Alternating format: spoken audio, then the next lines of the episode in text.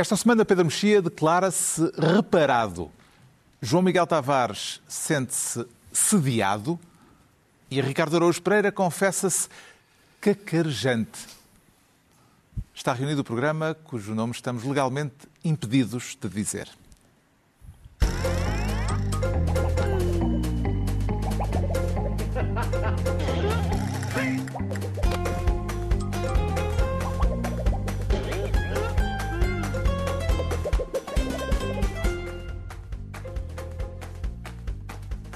Ora viva, sejam bem-vindos. No final de uma semana em que António Guterres esteve em Moscou e em Kiev, na qualidade de secretário-geral das Nações Unidas, depois de ter sido alvo de acusações de passividade nos dois primeiros meses da guerra de Putin contra a Ucrânia. Havemos de falar disso mais adiante e também das bombas eh, que foram lançadas à hora que Guterres estava em Kiev bem como da reeleição de Macron e dos mais de 40% de votos da extrema-direita em França. Antes, porém, o Ricardo Araújo Pereira quer ser ministro das opiniões criminosas. E isso existe, Ricardo Araújo Pereira? Ah, bom, eu creio que se procura que exista. Uh, para, para, mim não existe no sentido em que eu sou uma pessoa que considera que uh, as, o critério para punir palavras é o seguinte: se as palavras causarem dano, não é? por, isso é que, por isso é que a lei pune. Uhum. Uma pessoa incita à violência sobre outra. Ou se, se, se as palavras causarem dano, é o momento de de as punir. Mas dano no coração, não? No coração, não. Isso é, essa é a questão. É que antiga, a, a, questão não é as pessoas. Isto não mudou. As pessoas continuam a achar que quando as palavras causam dano devem ser punidas. O que mudou foi a noção de dano, que é, okay. é se, causa, se me faz dói-dói no meu coração, se eu não gosto de ouvir e fico transtornado, deve-se punir na mesma. Ora, isso questão... é, meio, é, meio, caminho para calar tudo. A questão colocou-se esta semana a partir de um debate sobre as opiniões do PCP a respeito da guerra na Ucrânia e sobre se essas opiniões podem ser encaradas como discurso de ódio um crime tipificado pelo Código Penal português. Sim, é um, Parece uma discussão oportuna? Tipificado de forma bastante problemática. Porque, claro, muito porque, bem, bravo, Ricardo, bravo. Porque, porque, a definição de discurso de ódio, lá está, é ela também bastante problemática. A dúvida surgiu a partir de um artigo do Diário de Notícias, só mais este dado de contexto, hum. onde há penalistas, nesse artigo do DN, a defender a ideia de que o PCP, ao acusar a Ucrânia de genocídio e limpeza étnica, está a infringir o artigo 240 do Código Penal. É esse o artigo em causa? Pois, o que nos traz então a este momento em que há, aliás, esta semana foi bastante, foi bastante, acho que foi significativa neste, no sentido, neste sentido de entender como é que se reage a opiniões que nós consideramos repugnantes, é? E nessa foi significativa porquê? Porque houve duas propostas, claramente, a proposta democrática que foi, foi é, é a que está no texto do Pacheco Pereira no público, um, que, que diz como é que se responde a opiniões repugnantes eh, como é que um, um, democrata responde a elas e, aliás, faz uma observação que me parece verdadeira, que é o que ele diz é as opiniões repugnantes em causa, que são as do PCP em relação à guerra, uh, causam de facto dano na reputação do próprio PCP. Parece-me que é absolutamente uh, correto uh, ler a situação dessa forma, e depois a proposta autoritária, dos autoritários como Mário Machado, que, um, cujo primeiro impulso é evidentemente sempre calar. Não é? é calar. Mário Machado no Twitter, depois do, dessa peça Sim, do DN. Resolveu, resolveu Uhum. Não sei se é no Twitter. O que eu vi nas notícias foi que era eh, ele ia, ah, no Twitter, no Facebook, não, não, ia apresentar um processo de crime, um processo... Ele um processo Sim, mas a legalização, não é? Do PCP. Para, para a legalização do PCP para, para, para punir esta. Uhum. É porque ele, ele, onde vê ódio, ele, ele repudia. É, repudia, sim, sim. Eles, estas pessoas, os autoritários, uh, primeiro, gostam todos muito da liberdade Uh, desde que seja a própria. E depois, é, mas quer dizer, respondendo à pergunta, se a discussão é oportuna, é Sim. é muito oportuna. Para quem quer fazer a equivalência entre o Chega e o PCP, uh, ah, é muito oportuna. Uhum. Uh, parabéns. Encontra paralelismos, João Miguel Tavares, entre esta questão, tal como ela está formulada, e a outra controvérsia recente a que o Ricardo Araújo Pereira estava a fazer alusão agora, como a do pedido eh, no ano passado ao Ministério Público no sentido de ilegalizar o Chega, vê eh, relação entre uma coisa e outra? Vejo, vejo. E é por isso que esse, esse artigo da, da Fernanda Câncio no Diário Notícias é, é admirável. Porque hum, isso mostra uma coerência absoluta nos dois casos, que é, bom, se o Chega é digno de ilegalização por causa daquilo que diz sobre os ciganos, então, olhando para a formulação desse artigo 240 sobre o discurso de ódio, então o PCP também pode ser passível de ilegalização, ou pelo menos de cair sob a alçada do discurso de ódio, em função daquilo que diz sobre os ucranianos. E, e, mas continuemos. E, não, etc. continuemos continuar. Agora, opiniões, por exemplo, opiniões polémicas sobre uma guerra Sim, eu lembro-me de. Lembramos-nos todos, certeza. não é? De coisas do género. E sobre grupos de pessoas. Sobre grupos, sobre, por exemplo, há armas de destruição maciça no Iraque e por isso justifica-se a invasão. Com certeza. Eu também acho que essa opinião era repugnante. E, Bom, portanto, vamos, vamos aplicar esse artigo até ninguém poder falar. Mas como tu detectaste bem, qual é que é o problema original? O problema já está mesmo no artigo. Porque é um daqueles artigos que é escrito com tanto esforço para tentar que as opiniões horrorosas e repugnantes não possam realmente ser proferidas que depois acontece sempre qualquer coisa que facilmente cai sobre aquela alçada. E, de facto, quando se vai olhar para a formulação do artigo 240, é que fala em, em, em, em grupos de pessoas ou quem negar o acontecimento crimes de guerra. Quer dizer, é isso que o PCP está a fazer em relação à Ucrânia e que depois que atinge grupos políticos, pessoas que podem ser de determinada nacionalidade, que de facto é isso que está a acontecer aos ucranianos, e quando se vai com uma tesoura costurar bem aquela lei e cortá-las aos pecados, é possível que ela, bem trabalhadinha, dê realmente como resultado aquilo que o PCP está a dizer neste momento sobre a guerra da Ucrânia cai sob a alçada do discurso só com muita costura. Sim, sim, com muita costura. Claro que mas isto é, é um... sempre possível fazer é essa habilidade. É, claro, mas é, é uma habilidade é, é fácil para isso que existe o direito. Ou seja, claro. Há dois penalistas certeza, no artigo claro. DN que Sim, defendem claro, e claro. que, que Saragossa argumentam da Mata e tudo isso. que Também há juristas, há discurso de ódio há juristas que acham que é um caso jurídico para a invasão da Ucrânia. Exato. Pois é. há. E se chalupas, chalupas com, o- com o curso de Direito, há muitos, não há, Pedro? Justamente. Não sei, Que é, o melhor disto Não tudo é, o curso. é os caçadores do discurso de ódio recolherem a casa com as suas pingardas, porque isto, evidentemente, como qualquer pessoa sensata diz, é pá, agora, isto- agora o PCP vai ser condenado por estar a dizer barbaridades políticas. Até porque, coitados, o PCP está a dizer bar- barbaridades políticas desde 1917. Vê nisto ou uma 20 e tal. controvérsia jurídica, Pedro Mexia, ou uma questão mais vasta de ordem política?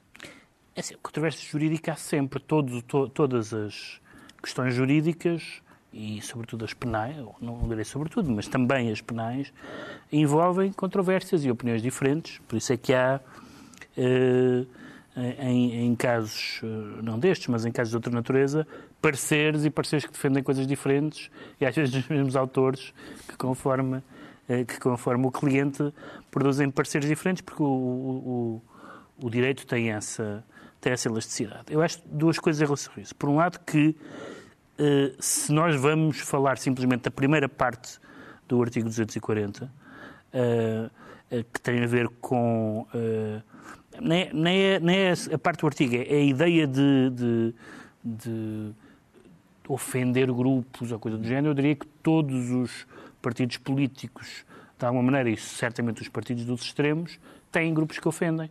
Uns ofendem, e, e todos os movimentos de opinião.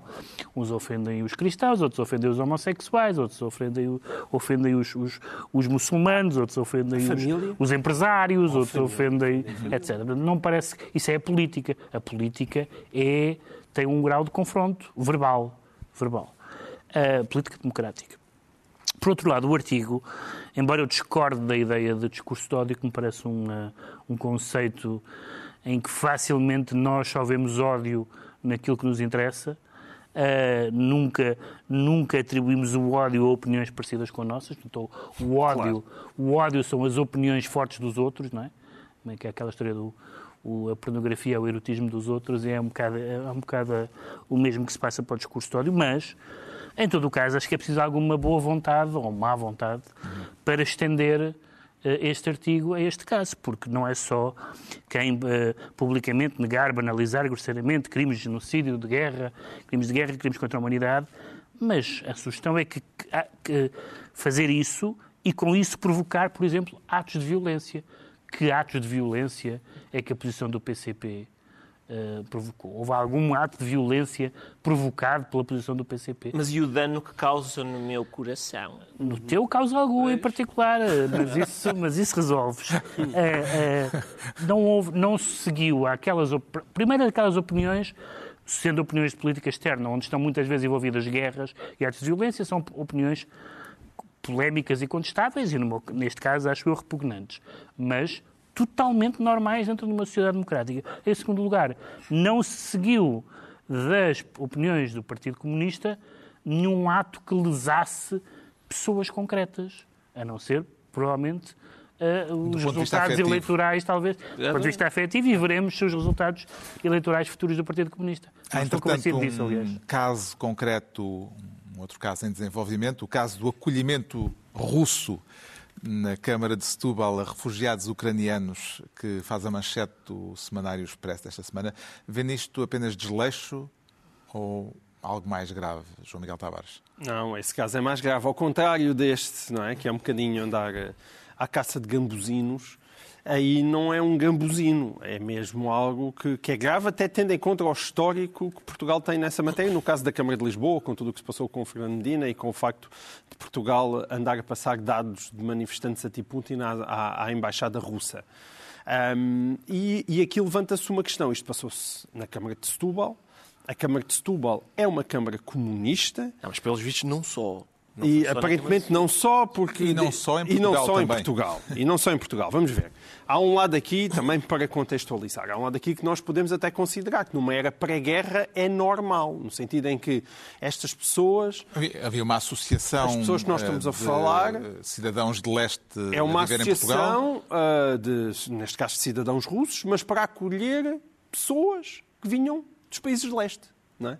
E até há bem pouco, pouco, tempo, as pessoas que vinham dos países de leste, podiam ser moldavos, ucranianos, russos, ninguém fazia nenhuma distinção especial entre elas. Uhum. E, portanto, era normal ter uma associação de países de leste. O problema é que hoje em dia ter uma associação de países de leste torna-se problemático porque o leste está dividido ao meio.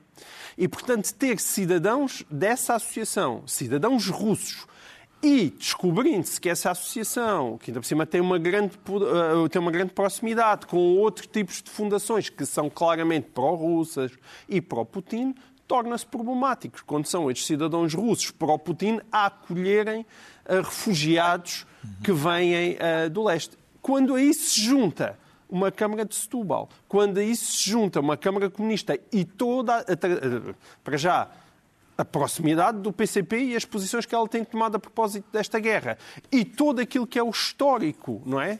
De décadas de proximidade entre o PCP e o Kremlin, é evidente que isso torna-se um problema político relevante, até porque, ainda por cima, a Câmara de Setúbal está, uh, tem, tem protocolos com essa associação e já as pessoas dessa associação são também funcionários da, da Câmara de Setúbal e apoiantes do, do atual presidente uh, da Câmara de Setúbal. Isso, evidentemente, é uma coisa que ganha dimensão e aí o Estado, até pelo histórico que nós conhecemos de Lisboa, tem, obviamente, necessidade de intervir e perceber qual é que é a gravidade daquela situação e, e proteger os cidadãos ucranianos que, evidentemente, não querem os dados deles a, a serem conhecidos e partilhados por cidadãos, cidadãos pró-russos. Hum, encontra algum paralelismo entre esta situação na Câmara de Setúbal e aquilo que aconteceu na Câmara de Lisboa, como o João Miguel Tavares estava a evocar, uh, no ano passado, quando se soube que havia dados pessoais de manifestantes a serem transmitidos a embaixadas estrangeiras, nomeadamente a embaixada russa, Pedro Mexia? Digamos que é mais grave porque se tornou mais grave, no sentido, como o João Miguel explicou, se calhar em termos de, norma, em termos de normalidade, em tempos de normalidade, não seria tão grave porque uh, russos ucranianos, supostamente, conheciam-se, entendiam-se, etc. O outro, o outro caso é particularmente grave por todos os contornos que aqui falámos, mas nós parece que, primeiro, quando houve a suspensão das emissões, e não fomos só nós portugueses, claro, quando houve a suspensão das emissões do Russia Today e do Sputnik, uh, decidimos não receber informações da Rússia.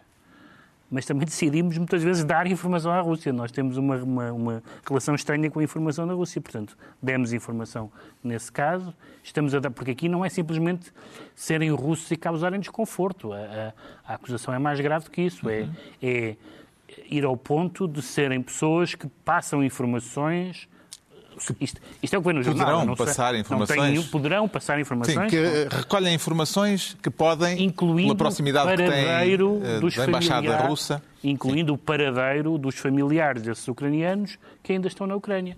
Isso realmente é, é mais grave, neste torna-se mais grave do que o caso da Câmara de Lisboa, porque estas informações literalmente põem essas pessoas em risco. Agora, é preciso ver o follow-up desta notícia, a maneira como ela está, como ela, e depois apareceram outras, outros casos, é muitíssimo inquietante. A Câmara de Setúbal é uma Câmara CDU, eh, o João Miguel Tavares já o referiu, e o PCP já reagiu garantindo que a autarquia faz um trabalho de integração de refugiados, e vou citar, onde não prevalecem nem exclusões nem sentimentos xenófobos.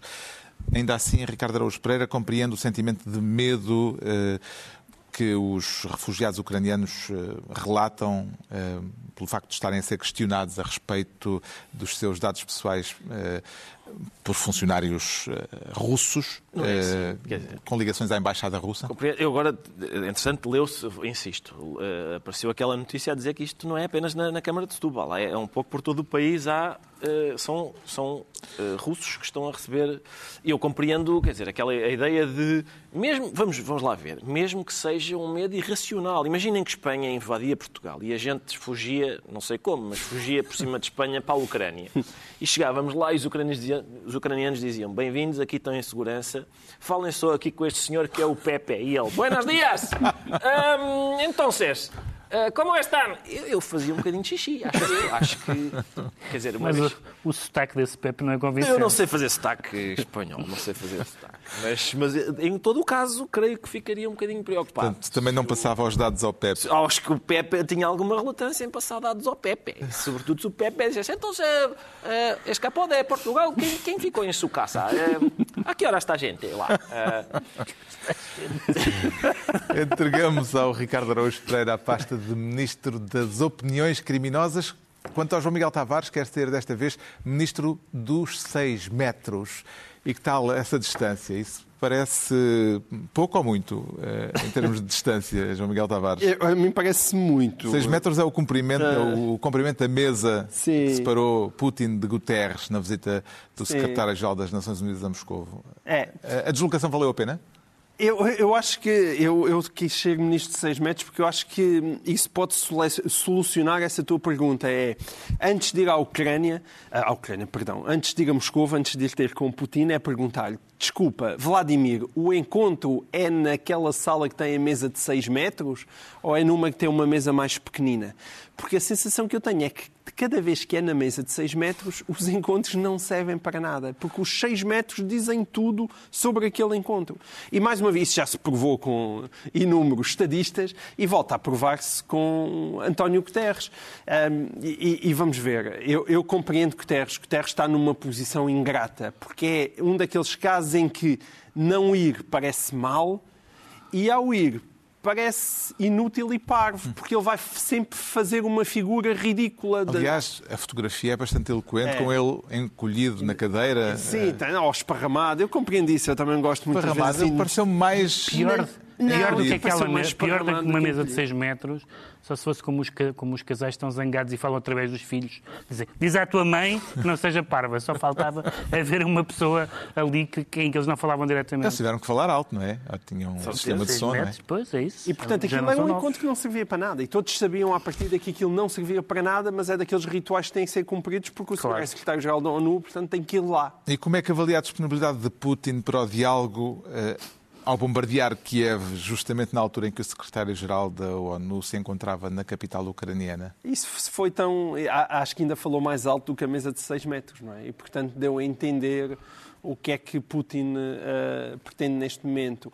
E é por isso que nada disto, e infelizmente, nada disto passa de coreografias. O que é terrível sobre esta guerra na Ucrânia e, sobretudo, tendo passado eh, tanto tempo já, é que é esta sensação de que ninguém neste momento realmente quer acabar com ela. Ninguém. Putin não pode acabar agora. Ou ninguém pode acabar com ela. Acho que também ninguém pode acabar com ela e neste momento ninguém quer acabar com ela. Quem É- acabasse com ela coisas. neste momento perdia a face e perdia politicamente Exato. tudo. É? Mas, por um lado, a Rússia tem que ganhar mais território. Por outro lado, eu acho que a Ucrânia, neste momento, tem esperança de ainda assim conseguir derrotar a Rússia. E fora da Ucrânia existe o Ocidente que eu acho que neste momento tem interesse de facto em continuar a armar a, Rússia, a Ucrânia e em continuar aquela guerra porque entende que Putin tem que ser parado.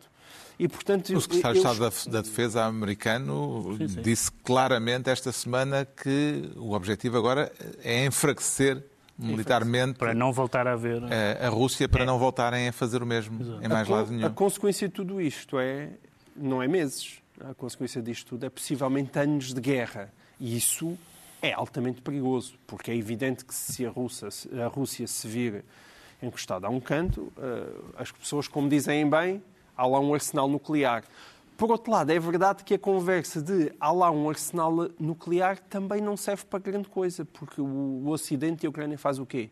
Recua com medo que o arsenal nuclear seja utilizado. Portanto, até isso é relativamente inútil. Uma coisa, é, serve, convida à prudência. Serve para o Ocidente não entrar diretamente na guerra. Não, com certeza. Quer dizer, mas entre, entre entrar diretamente Também, na guerra e hoje em dia verem de lá ucranianos e armados, não é? porque a Ucrânia, na verdade, tem soldados suficientes para fazer face uh, à, à, à, Rússia é se continuar a ser armado. Uhum. Porque são muita gente, não é? São Voltando... combates de centenas de milhares de soldados contra centenas de milhares de soldados. Voltando à coreografia diplomática, dá alguma relevância, Pedro Mexia, ao facto de Guterres ter ido primeiro a Kiev e só depois à Ucrânia? Bom, admitindo que alguém pode parar a guerra nesta fase, como vocês estavam a dizer, apesar de tudo, quem pode mais ou menos pará-la é a Rússia. A Ucrânia não tem meios para parar a guerra. Não, o que é que seria parar a guerra? Só uma rendição. Mas o, o, presidente ucraniano considerou que não havia justiça nem lógica Sim. Eh, na não sei agenda. Se é justiça, lógica, lógica alguma, lógica alguma. Não se percebe é que, havendo uma campanha que está a ser militarmente menos do que gloriosa, eh, a Rússia tem alguma disponibilidade para fazer alguma, para tomar alguma iniciativa de desescalar ou de parar a guerra. Mas deixe-me só dizer que acho que há alguma injustiça uh, em alguns comentários em relação à passividade do António Guterres por duas razões. Por um lado, porque a passividade do António Guterres não contrasta com a extraordinária capacidade de secretários-gerais da ONU resolver conflitos mundiais ou mediá-los.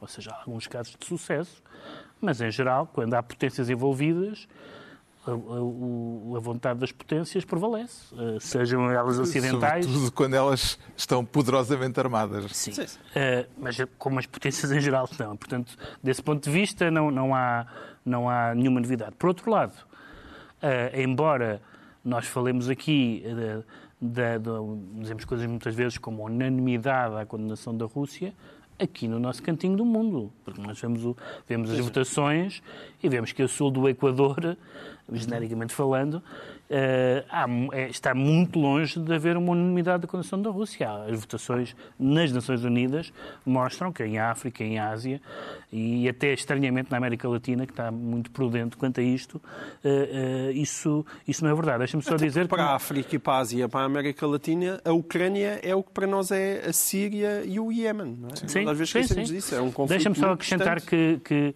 há um lado que nos torna um pouco paranoicos em relação ao, ao comportamento da da Rússia. Há uma coisa que eu, que eu li uma vez, que, que a Mossad, uh, uh, quando há um quando morre algum, algum palestiniano, a, Mossad nunca nega. Isto é, não é, não desmente. A Mossad nunca nega porque, mesmo que não foram eles, ficam com a fama de ser eles e incutem o medo. E, de facto, uma notícia, uh, vemos António Guterres a ir a Moscou, a, a, ir à Ucrânia, a falar da, das netas, e depois damos uma notícia de que uma filha caiu de uma arriba e a gente entra em paranoia. O Algarve.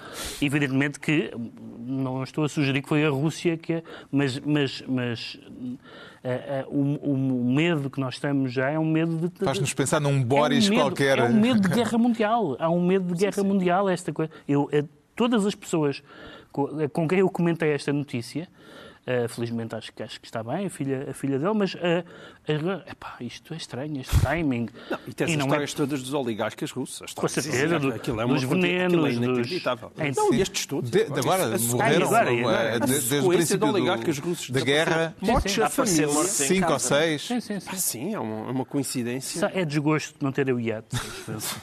Guterres foi a Bucha e a Borodianka testemunhar in loco os sinais dos, eh, dos massacres russos e comoveu-se.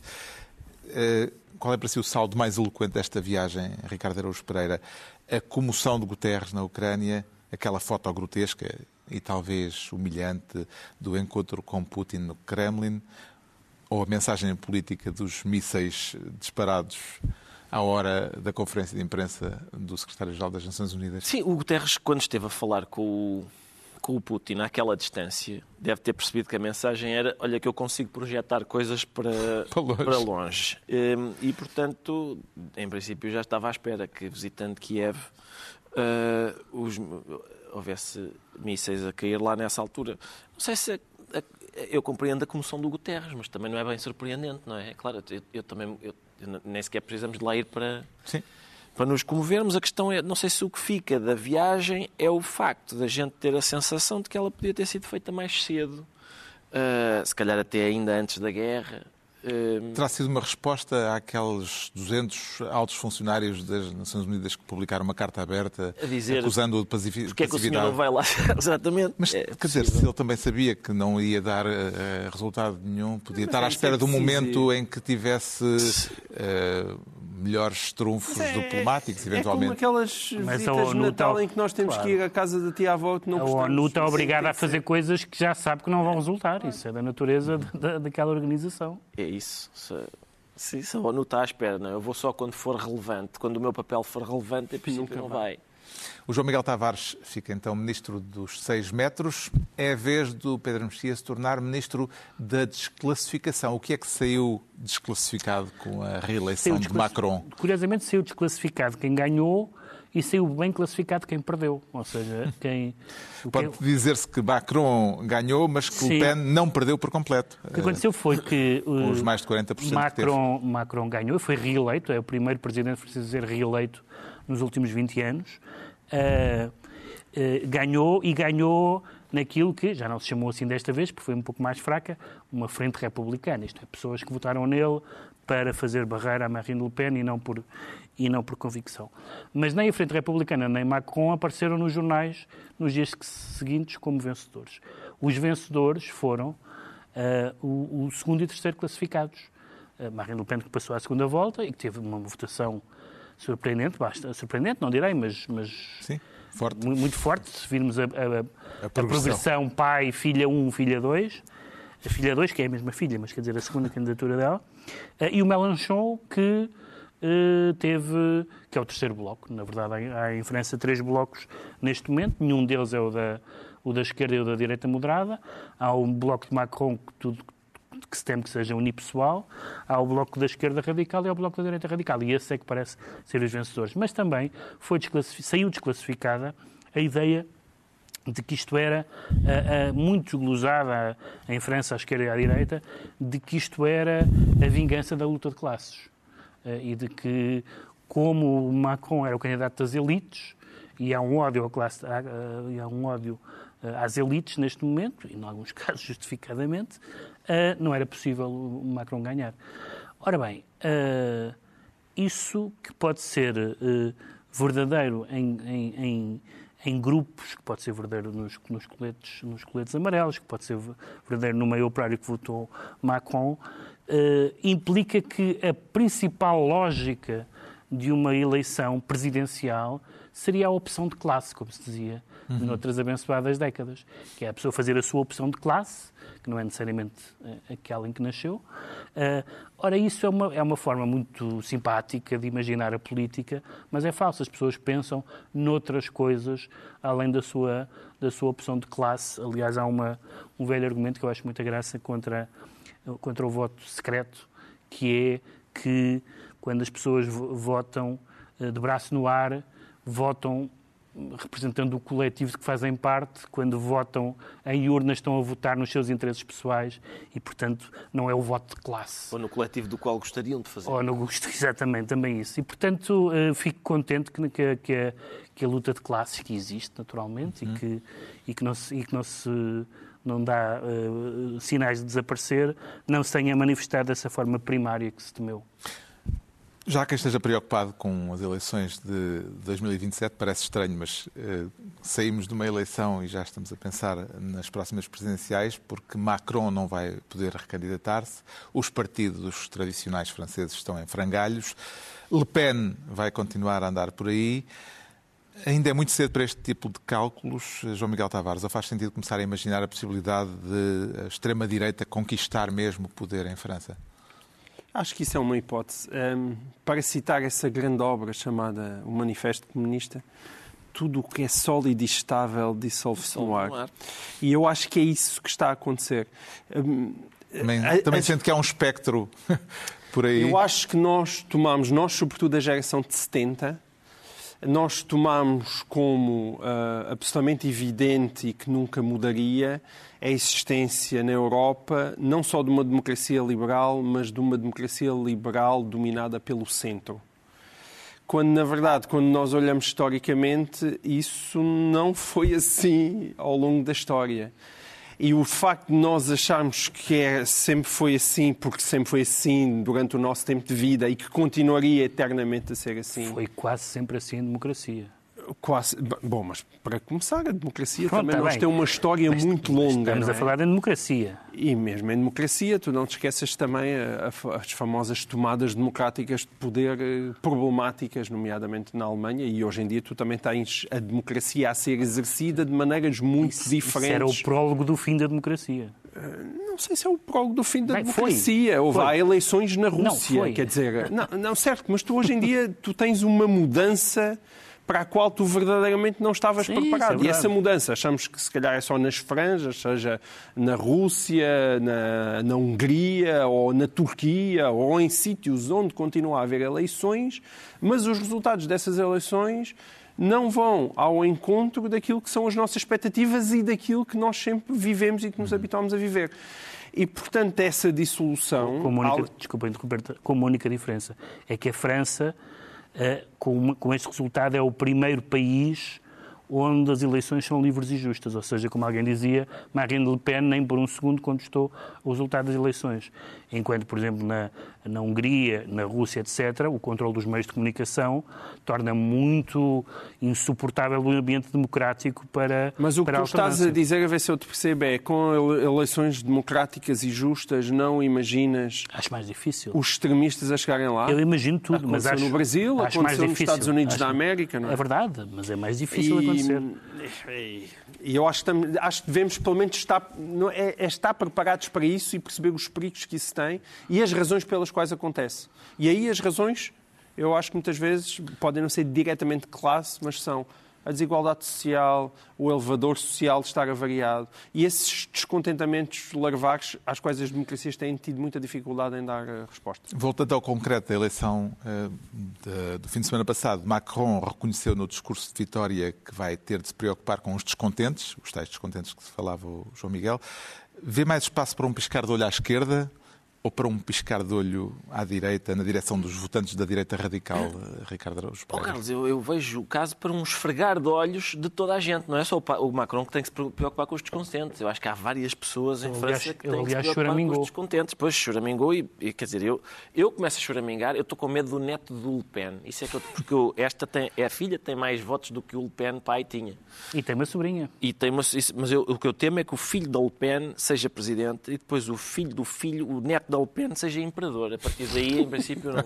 Se, se isto se e em França assim, isso não é improvável, ah, passar da República. De, de... Se continuar. Mas há muita gente que devia estar preocupada assim com os descontentes. E, e, eh, mais uma vez, mais uma vez, houve uma boa percentagem de pessoas que votaram no Mélenchon que votaram na Le Pen, ou seja, há, há, há aquelas pessoas que acham que quando se põe a cruzinha no boletim se adere ao candidato ou ao programa do partido, têm que explicar como é que há pessoas que eram de esquerda numa semana e de extrema-direita na outra. Mas, sim, acho que há muita gente. Uh, mas há muita uma, gente... muitas delas com uma frase inquietante, que é o liberalismo é tão mau como o fascismo. Várias pessoas bom, bom, disseram isso, isso, em França. Mas eu já ouvi cá isso também. Pois, já ouvi cá, há uma certa, há uma certa tendência que Ainda diz, lhe metem um não, a, a, iniciativa liberal é pior que o Chega. É curioso porque o, porque o Macron é do grupo da iniciativa liberal na Europa e a, e a Le Pen é do grupo do Chega na Europa e não há dúvida nenhuma de, de qual é que é pior, mas enfim. Bom, o Pedro Mexia fica assim ministro da desclassificação e estão entregues as pastas ministeriais por esta semana. Para a semana vamos estar na queima das fitas do Porto É a centésima edição e uma edição especial, um regresso depois de dois anos de interregno por causa da pandemia. Isto é para a semana. Agora voltamos ao expediente e é a altura de sabermos porque é que o João Miguel Tavares se declara sediado e leva a mal se aparecer alguém a oferecer mais ao senhorio pela não, sede? Não levo nada a mal. Não. Isto é a propósito do anúncio de que o Chega ofereceu 7 milhões de euros Sim. Para ficar com a sede do CDS, no Largo do Caldas, a sede histórica do CDS, eh, que tem como senhorio o Patriarcado de Lisboa. Uma vez que o Patriarcado diz não ter recebido proposta nenhuma, é de colocar a hipótese, João Miguel Tavares, de que isto tenha sido apenas uma jogada de marketing por parte de André Ventura, do partido de André Ventura? Se for, tenho pena, porque eu estou a gostar muito deste embate Remax versus Era, um, que é uh, este confronto de titãs, que é o Chega contra o, o CDS.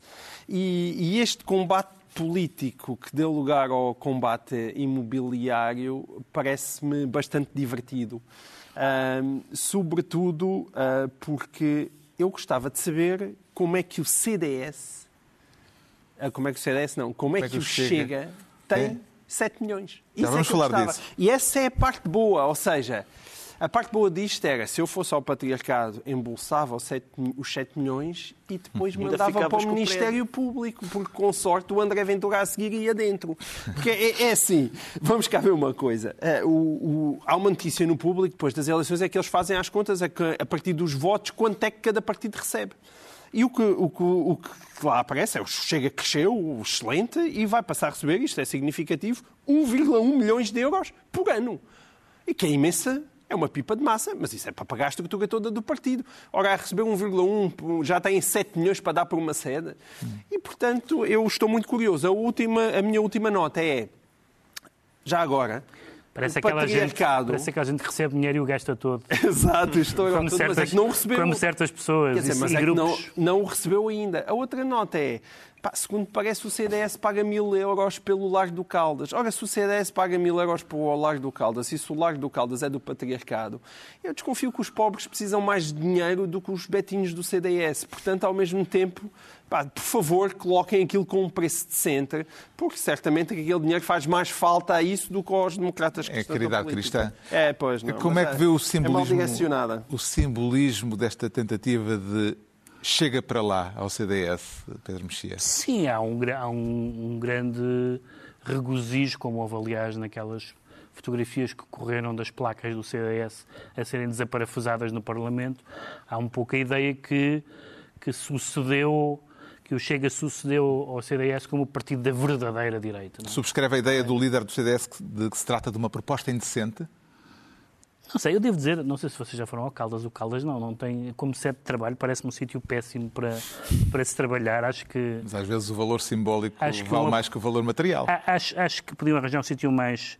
Por outro lado, acho que é interessante porque eh, o, o grupo parlamentar do Chega é realmente um grupo parlamentar do patriarcado, porque são 11 homens e uma mulher, não é? É o, é o, exemplo, é o exemplo do patriarcado em ação. Mas acho que faz parte de uma picardia. Dizer que se tem 7 milhões, não é propriamente assinar uma escritura e apresentar os 7 milhões. É, é, é dizer, até te comprava a sede. Eh, faz Também parte. ficou a perguntar se eh, onde é que o Chega vai buscar os 7 milhões, Ricardo Araújo Pereira. Eu acho que sabemos, mas sabemos onde é que vai. Havia uma reportagem na SIC que indicava duas ou três Não, pistas. onde é que vai legalmente buscar Ah, os certo. Sim, isso, sim, isso sim. não, isso não sei. Isso realmente não sei. Mas há ali coisas, quer dizer, há coisas no Chega que, que têm sido, por exemplo, ainda agora. ele- Lembram-se deles, deles dizerem "Epá, como é que é possível estes familiares no governo e não sei o quê, connosco nunca. E, entretanto, convidaram para a assessora um senhor que era pai da deputada. Só há uma hipótese, né? que é o senhor ter-se esquecido que era pai da, da miúda. É a única está, hipótese. patriarcado outra vez. Para- epá, mas Há uma mulher e vem o pai parece. também. De tal modo que já se demitiu, exato. Já se demitiu, claro. Pois. Não, não sei se ele. Ah, é a minha filha, é. Para quem, para quem insiste tanto na família, não sei se isto fica assim tão bem. Pode ter o homem muitos, não, não se é? ter. Eu Se calhar tem tantos eu às que não vezes de uns. Ah, tá- estás aqui, ah, olha, não ser um povoador. Está esclarecido então porque é que o João Miguel Tavares se declara sediado quanto ao Pedro Mexia, e voltamos a ter o patriarcado ao barulho, diz sentir-se reparado. E há de ser uma reparação com cheque ou só um pedido de desculpa já basta? É uma reparação, é uma reparação tripartida que é preciso a Igreja fazer, a portuguesa, como, como, como outras igrejas, enfim, só há uma igreja, mas a igreja em Portugal, que é uma reparação nos casos da. Estamos a falar da investigação em curso investigação. sobre os abusos sexuais na Igreja e do pedido de desculpas, já agora só isto, Uhum. eh, que esta semana o Presidente da Confederação Episcopal eh, Conferência Portuguesa, a Conferência Episcopal, eh, eh, formulou. Parece-lhe que as situações que vieram ao público ficarão resolvidas só com um pedido de desculpas? Ou vai ser necessário Não, é- pôr de parte algum pé de meia Para já, para as para já um, como se diz nos programas de televisão só com o verbo, eh, parabenizar, Ah. parabenizar a Comissão porque produziu resultados sérios e céleres. eh, Já há mais e, de 300 casos. eh, ouviu-se, identificados deu, e passou ao Ministério. Público aqueles que, que não prescreveram e que, são, e que parecem ter algum fundamento. Mas a Igreja tem que responder eh, de, três, de, de três formas que são eh, cumulativas e não, e não é uma e só outras. Ou seja, a Igreja tem, terá certamente que enfrentar processos judiciais que, em alguns casos, poderão dar eh, aso a compensações financeiras. A Igreja tem que pedir desculpa, já o fez. Uh, mas não quer demais fazê-lo. Uh, mas a Igreja também tem que colaborar de outra maneira, que é ser, que seja claro que, que não só a Igreja enquanto instituição, mas os, as pessoas, nomeadamente citadas em algumas investigações, colaboram completamente. Porque nós já percebemos, quando, quando o relatório diz que, que há vários bispos, padres e bispos no ativo, que é uma palavra um pouco ominosa ainda por cima, porque parece que estão ainda em, atividade criminosa, mas que uh, padres e bispos no ativo, essas pessoas têm o dever de, ou, ou se são inocentes, colaborar com, para resolver, esclarecer tudo, ou, ou afastarem-se ou serem afastadas. Porque uh, o que se está a provar com isto é que isto não, isto não valida a tese do meteorito do Bispo do Porto. Se bem se lembra, o Bispo do Porto anunciou que não, não investigava a pedofilia, os abusos sexuais na, na, na Diocese do Porto, porque isso seria como investigar a queda de meteoritos no Porto, que é uma coisa tão rara. Ora bem, nós sabemos, e agora sabemos com, com factos, ou com suspeitas em alguns casos, mas suspeitas que irão parar a tribunal, que há mais abusos sexuais do que meteoritos em Portugal a cair. E, portanto, qualquer atitude individual ou coletiva da Igreja de ceticismo, relutância, etc., vai dar muito nas vistas. E é bom que dê, aliás. Já sabemos porque é que o Pedro Mexia se anuncia reparado. Agora vamos tentar perceber o que leva o Ricardo Araújo Pereira a declarar-se cacarejante. Pensava que ia falar de um passarinho e afinal uh, sai-me um galináceo. Porque, era, porque em tempos foi um passarinho e agora acho que é uma estupidíssima galinha. Eu tenho ficado, eu estou perplexo. Quero falar da compra do Twitter Sim. pelo homem mais rico do mundo por uma soma de 44 milhões de dólares. Mil milhões, 44, 44 mil milhões. Que não tens nem Que não frequentas. tenho, assim, mas, não estás interessado. Mas, mas- sim, exatamente. exatamente. Acontece É agora que vai vezes. abrir conta? Também não frequento a Ucrânia, nem estou interessado em ir para a guerra. Não estou... Mas é, eu, estou, eu estou espantadíssimo, Carlos, porque para já é, portanto, vamos explicar a história. É um, um senhor chamado Elon Musk, que é um, um- parece uma lula, e parece mesmo, coitado, ele é o homem mais rico do mundo. Isso é discurso de ódio. É um bocadinho. Mas agora também é tudo. Mas, eh, mas ele, eh, portanto, ele comprou. comprou eh, O homem da. Tesla, o homem Exatamente. Comprou do. SpaceX. E ao que parece, ele quer reduzir a moderação no Twitter, o que vai provocar uma mudança, uma alteração no mundo. Que vai... O Twitter, outrora berço da cordialidade ahm, e, da, e da gentileza, pode transformar-se num antro de agressividade verbal e de, e de, enfim, e de violência. Mas, eh, mas, eh, entretanto, o que é que aconteceu? Portanto, as pessoas agora estão a falar do Twitter como se antigamente fosse uma cooperativa.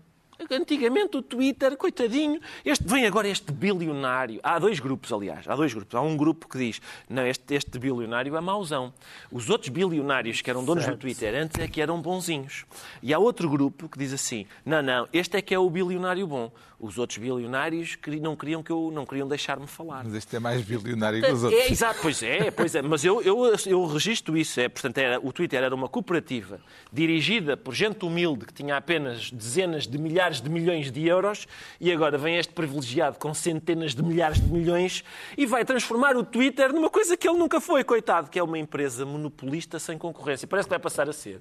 Parece que agora vai passar a ser. Eu fiquei varado com isso. E, entretanto, portanto, o que acontecia antes era, como nós sabemos, aqueles bilionários que lá estavam antes, os bonzinhos, eles tinham, portanto, tinham feito coisas como banir o Twitter, banir o Trump do, do Twitter, também tinham banido vários socialistas e anarquistas americanos, mas isso era, passava mais ou menos uh, porque eram, eram pessoas até desagradáveis. Daquela, da chamada, é uma coisa, um tipo de esquerda chamada dirtbag left, uhum. que é realmente desagradável. É desagradável, por isso ninguém chorou quando eles foram. E também eram conhecidos por não banir, por exemplo, o Ayatollah do Irão não banir.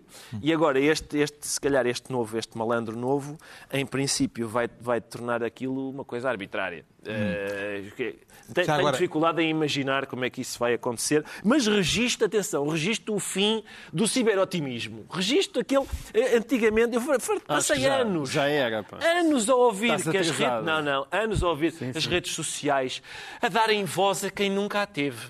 E como elas possibilitam a democracia. E agora são perigosas.